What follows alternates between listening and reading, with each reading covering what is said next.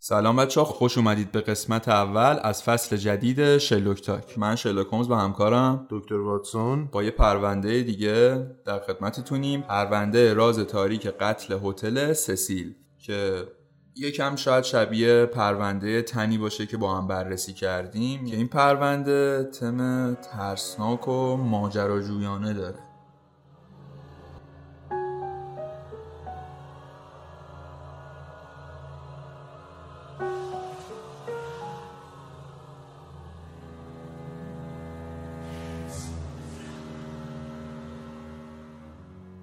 روز 14 فوریه سال 2013 شرلوک یه ویدیو از دوربینای امنیتی هتلی به نام سسیل توسط پلیس منتشر میشه و این ویدیو توی شبکه های اجتماعی وایرال میشه. حالا اون ویدیو چی بوده؟ مربوط بوده به یه آدم معروف یا مثلا یه جنایت بزرگ؟ نه. این ویدیو یه دختری رو نشون می‌داده که اول میاد توی آسانسور با یه حالت خیلی مرموز دکمه آسانسور رو چندین بار فشار میده. بعد میره بیرون و دوباره میاد داخل آسانسور. یه سری حرکت های عجیب و غریبی از خودش نشون می‌داده. مثلا انگار یکی دنبالشه یا از چیزی ترسیده. حتی بعضی وقتا هم خودشو میچسبونده گوشه آسانسور رو انگار که می‌خواد قایم بشه از یه چیزی. We begin with a disturbing development in the search for a young Vancouver woman in Los Angeles. Nearly three weeks after Elisa Lam went. Surveillance video of a Canadian woman uh, adds to the mystery around her death. This, take a look, is 21 year old Elisa Lam riding an elevator at the Cecil Hotel in Los Angeles. So she peers out the doors, runs back in, and then presses several buttons. Strange behavior. But what happened afterward is even more bizarre. Several weeks after. حالا دختر توی این ویدیو کی بوده؟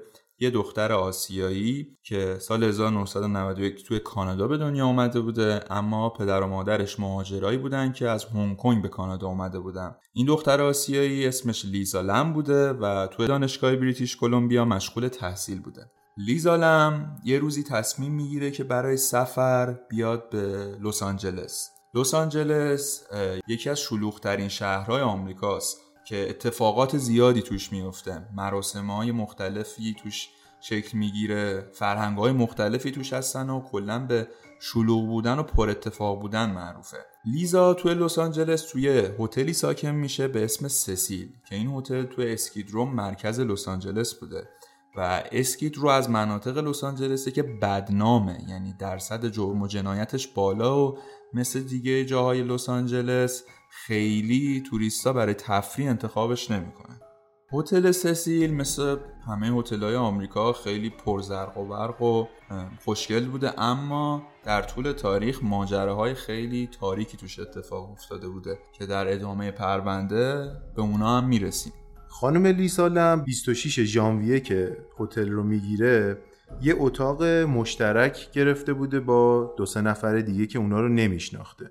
از این اتاقایی که اصطلاحا بهش میگن شیرد روم ولی بعد دو روز افرادی که باش هم اتاق بودن متوجه یه سری رفتارهای عجیب و غریبی از لیسا میشن و به هتل و مدیریت هتل اطلاع میدن و میگن که ما نمی‌خوایم با این فرد هم اتاق باشیم. و خب بعد دو روز هم گفتیم از این اتاق جدا میشه و اتاق خودش رو می‌گیره. اینجا بود که خانم امی پرایس که مدیر هتل بودش یه نوشته رو بعدا اعلام می‌کنه که ما پیدا کردیم. از طرف لیزا که روی اون نوشته بوده هم رو خطاب قرار داده بوده که از این هتل برید. برید خونه دور شید و همچین عبارتهایی رو به کار برده بوده. و رفتارهای عجیب و غریبش بود که باعث شد اتاق تکی بگیره. این رفتارهای مضطرب و غیر نرمال لیزالم ناشی از مریضی های روانی بوده که داشته. این اختلالات روانی یکیشون بیماری دو قطبی بوده و اون یکی هم افسردگی بوده. و برای اینا لیزالم حتی دارو هم دریافت می‌کرده. یعنی دارو کنترل اعصاب و روان هم مصرف می‌کرده. خب یکم بخوایم راجع به پیش زمینه این خانم صحبت کنیم. لیزالم سال 2010 یه وبلاگی رو راه اندازی می‌کنه به اسم اترفیلدز که توی اون از فشن و مدل لباسهای مختلف پست میذاشته و همینطور راجع به مبارزش با بیماری افسردگی که داشته پستهای زیادی رو منتشر می‌کرده که سال 2012 یه پستی از حسابش منتشر میشه که گفته بوده گفته بوده احساس بیجهتی و گمشدگی داره. عنوان اون پستش هم این بوده شما همیشه با این فکر که زندگیتون رو دارید تلف می‌کنید تسخیر می‌شوید. که البته یه نقل قول از یه نویسنده معروف بوده به اسم چاک پالانیک بعد از این وبلاگ خانم لیسالم میره سراغ یه شبکه اجتماعی دیگه به اسم تمبلر که تو آمریکا خیلی معروفه و اسم حسابش رو گذاشته بوده نوولی نووو که با اون هم تقریبا مثل همون وبلاگ قبلیش پست میذاشته بیشتر درباره فشن و لباسهای مختلف و, و همینطور اون بیماری دو قطبی که داشته و افسردگیش. در طول سفر لیزالم دائم با پدر و مادرش در حال مکالمه تلفنی بوده.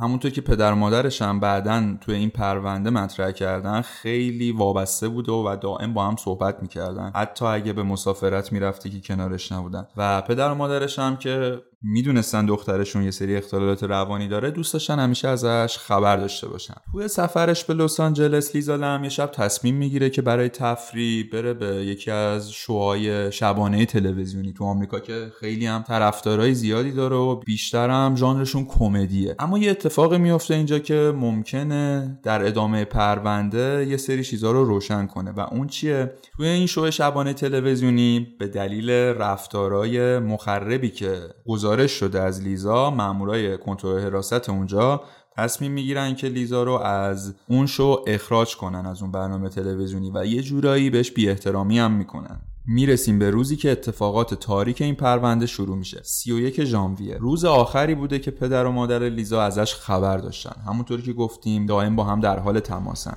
اما روز بعدش که میشه اول ماه فوریه دیگه هیچ تماسی از طرف لیزا دریافت نمی‌کنن و به همین دلیل نگران میشن. پدر و مادر لیزا به LAPD که پلیس لس آنجلس اطلاع میدن که ما یه نصف روز از دخترمون خبر نداریم. این بیماری های روانی هم داره و ما دائم باش در حال تماس بودیم. ممکنه که براش اتفاقی افتاده باشه. حالا دکتر واتسون یه سوال اینجا پیش میاد. آیا بر نصف روز خبر نداشتن از یه دختر بالغ پلیس اقدام به پیگیری می‌کنه یا نه؟ چون جرمی اتفاق نیفتاده بوده اینا هم نرفتن کل اتاق هتل رو بگردن و کلا پیگیری هاشون اونقدری نبوده که باید باشه. اما با توجه به اینکه خانواده لیزا همون روز پرواز می‌کنن از کانادا به لس آنجلس و پلیس رو بیشتر در جریان این اتفاق می‌ذارن اونا هم یه تکونی به خودشون میدن. میگن که بریم سراغ این پرونده و بیشتر تحقیق کنیم. پلیس همونطور که می‌دونیم اول میره سراغ آدمایی که لیزا رو اون روز یا روز قبلش دیده باشن. کارکنان هتل که گفته بودن اون روز تنها بوده و هر کی اونو توی هتل دیده بوده گفتن که لیزا تنها بوده و کسی باهاش نبوده. یه خانومی هم به اسم کیتی اورفن که صاحب یه کتاب فروشی بوده خارج از هتل تنها کسی بوده که اونو بیرون دیده بوده. بعد گفته بوده که اتفاقا لیسا خیلی سرزنده و خیلی شاداب بوده و آدم خیلی اجتماعی هم بوده. 6 فوریه که میشه یعنی تقریبا یه هفته گذشته بوده دیگه. پلیس میگه دیگه باید بیایم یه کاری بکنیم اینطوری نمیشه. میرن سراغ عکسای لیزا و عکساشو به صورت تراکت و پستای آنلاین پخش می‌کنن همه جا. به صورت گسترده تو شبکه های اجتماعی سایت پلیس و همینطور گفتیم به صورت تراکت و فیزیکی. و همینطور سگای پلیس میرن سراغ مناطقی که لیزا احتمالا اونجا حضور داشته و ممکن بوده اونجا باشه ببینن ردی چیزی ازش پیدا می‌کنن یا نه که هیچی پیدا نمی‌کنن و اما می‌رسیم به روز 14 فوریه یعنی دقیقا همون روزی که ویدیو بیرون میاد This surveillance video shows the UBC student acting strangely the night she went missing. Once again, the LAPD saying the body has just been recovered. Hotel, you've seen that surveillance video. You've seen pictures that the LAPD has sent out of her. این ویدیو رو مسئولین هتل در اختیار پلیس قرار میدن. که توش همون جوری که اول پادکست گفتیم لیزا تو آسانسور داره کارهای عجیب و غریبی می‌کنه. دکمه های آسانسور رو به صورت اتفاقی می‌زنه ترسیده قایم میشه و میره بیرون دوباره میاد تو انگار که یه کسی دنبالشه. حتی یه سری شایعه هم مطرح شده بود که نکنه یه قسمتی از این ویدیو رو هتل حذف کرده شاید یه مردی یه فردی دنبال لیزا بوده اینجوری که به نظر میاد. اما خب چیزی به اثبات نرسید. این ویدیو رو ما تو اینستاگراممون شرلوک تاک می‌ذاریم. اگه می‌خواید می‌تونید برید اونجا ببینید. تا چهار روز هیچ اطلاعات جدیدی از این پرونده به دست پلیس نمی‌رسه. تا می‌رسیم به یک شب تعیین کننده تو هتل سسیل ساکنان هتل گزارشهایی و مسئولین هتل میدن. در مورد این که آبی که از شیر هتل میاد سیاه رنگ بدی داره و همچنین بوی نامطبوعی منتشر می‌کنه. و مسئولین هتل هم این اطلاعات رو در اختیار پلیس لس آنجلس می‌ذارن. اونا هم هر سریعتر میان برای بررسی. خب دکتر واتسون اینجا که پلیس میاد چیزی پیدا می‌کنه که به پرونده قتل لیزا مربوط باشه یا نه؟ اصلا این آب چجوری سیاه شده بوده؟ آلودگی بوده یا یه داستان دیگه ای داشته؟ مسئولین هتل و همینطور افرادی که توی تعمیرات نگهداری اون هتل مشغول بودن اولین چیزی که شک می‌کنن تانکرایی بوده که روی سقف هتل یعنی بالاترین نقطه هتل قرار داشته. چهار تا تانکر خیلی بزرگ حدودا چهار هزار لیتری که کنار هم توی گفتیم سقف هتل قرار داشت همراه با پلیس که اومده بوده توی هتل میرن. برای اینکه بررسی کنن ببینن خب قضیه چی اصلا اون ممکنه آلودگی از اونجا باشه یا نه. اصلا ممکنه از آب شهری باشه حتی. میرن بالا و تانکرها رو بررسی می‌کنن. خب زمانم میبرده دیگه چون چهار تا تانکر بوده که باید با نردبوم یا ابزاری که بشه از بالا رفت استفاده کنن تا برن بررسی کنن. و مجرا و در خیلی بزرگی هم داشته. توی یکی از تانکرها متوجه یه چیزی میشن که خیلی غیر طبیعیه و دقیقتر که نگاه می‌کنن می‌فهمن که جنازه یه دختریه.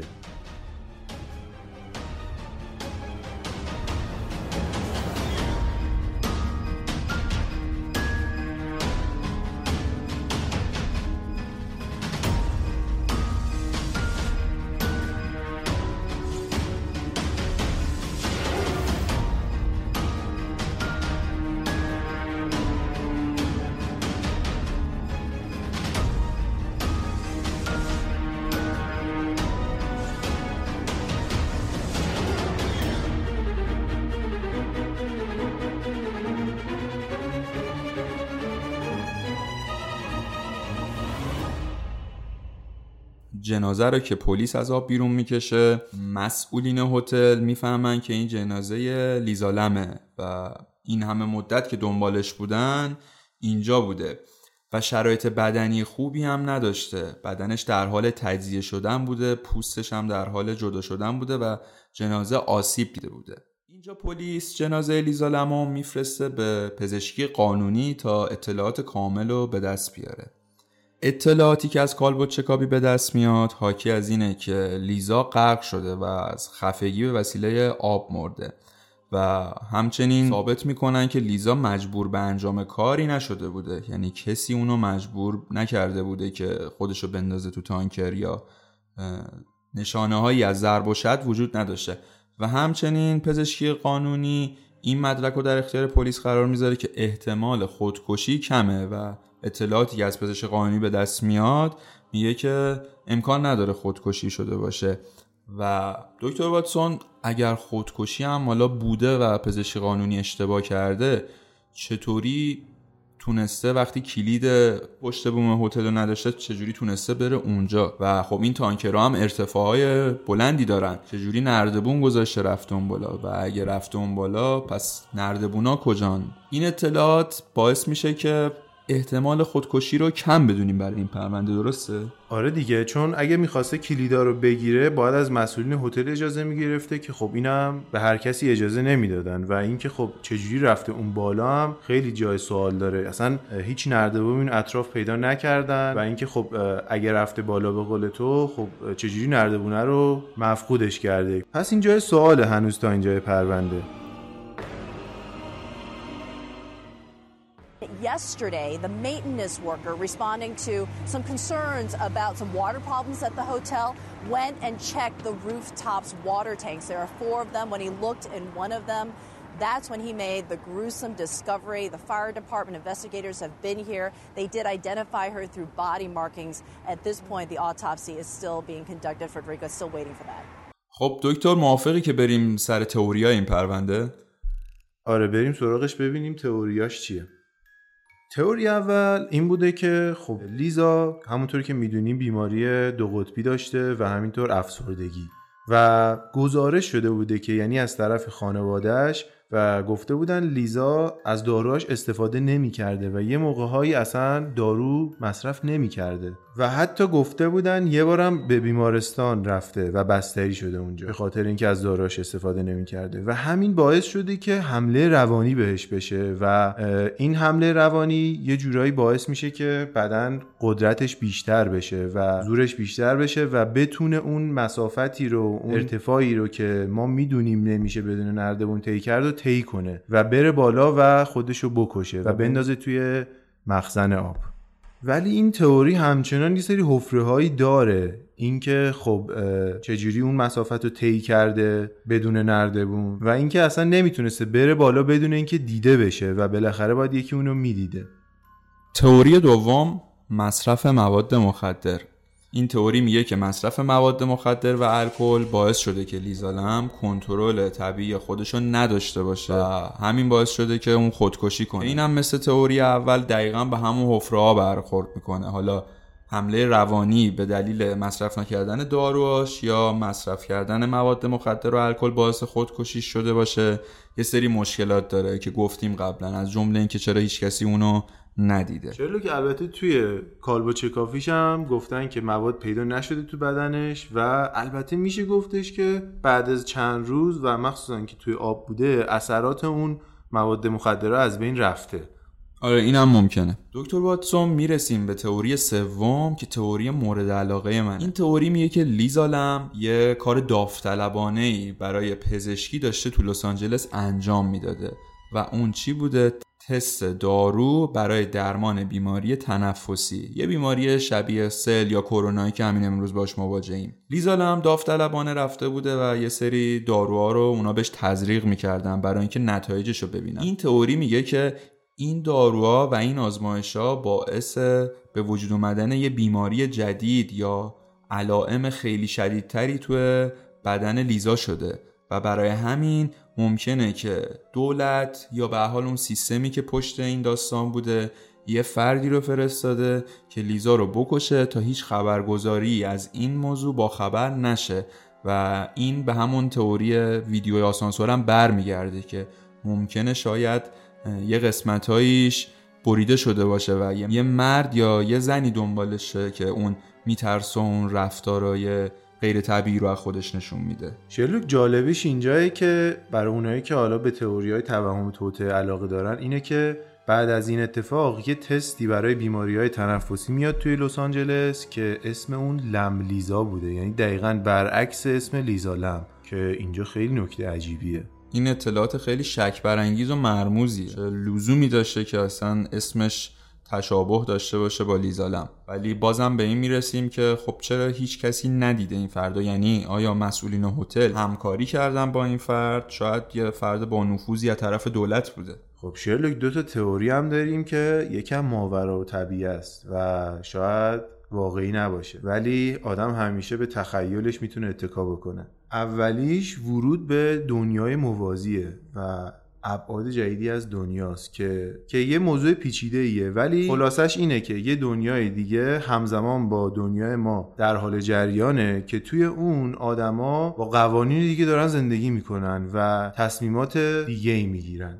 توی کره هم یه سری داستانهایی هست که میگن. شما می‌تونید وارد آسانسور بشید و این به صورتی بازی البته. و وقتی وارد آسانسور میشید اگر دکمه هایی رو با یه سری ترتیبای خاص بزنید می‌تونید وارد این دنیای موازی بشید و اون دنیا رو اون زندگی رو تجربه کنید. و به خاطر همینم هم بودش که لیزا وقتی رفته وارد آسانسور شده اون حرکات عجیب غریب و زدن دکمه ها رو انجام داده. دکتر واتسون تئوری دوم ماورا طبیعیمون تئوری روحه. همون جوری که اول پادکست گفتیم این هتل پرونده های سیاه دیگه هم تو شریان داشته. مثلا مثلا ریچارد مارتینز یکی از قاتلای سریالی معروف قبلا تو این هتل سکونت داشته. یا دالیای سیاه آخرین روزای عمرشو تو این هتل بوده. که این دالیا سیاه با اون پرونده دالیا زن شیطانی که ما بررسی کردیم فرق می‌کنه. و و این تئوری میگه که روح این افراد باعث به قتل رسیدن لیزالم هستن. و دکتر واتسون این به نامه ای هم که توسط لیزا برای هم نوشته بوده اشاره داره. به اونا گفته بوده که اینجا رو ترک کنید و برید خونه هاتون. و احتمالا می‌تونه ترسیده باشه توسط یه موجود بیگانه ای مثلا. امکانش هست ولی من هنوز به اون تئوری تست دارو بیماری ریوی بیشتر از همشون باور دارم از همشون منطقی تره. حالا بچه ها تو کامنت ها شما به ما بگید که نظرتون چیه با کدوم تئوری بیشتر موافقید؟ یا اصلا اگه تئوری خودتون رو دارید بگید که با هم بیشتر راجع به این پرونده صحبت کنیم.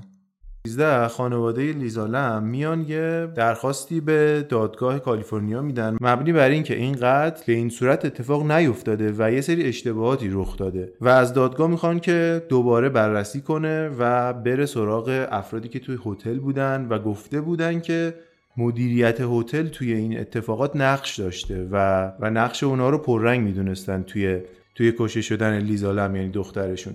اما سال 2015 بگیم که این پرونده از دستور کار دادگاه خارج میشه و اونا اصلا رد می‌کنن همچین فرضیه ای رو بچه ها اگه کسی از شما علاقه داره که اطلاعات بیشتری راجع به این پرونده به دست بیاره سال 2021 راجع به همین پرونده نتفلیکس یه مستند جنایی ساخته که اگه علاقه داره می‌تونه اونم ببینه What do you think people imagine when they picture the Cecil Hotel?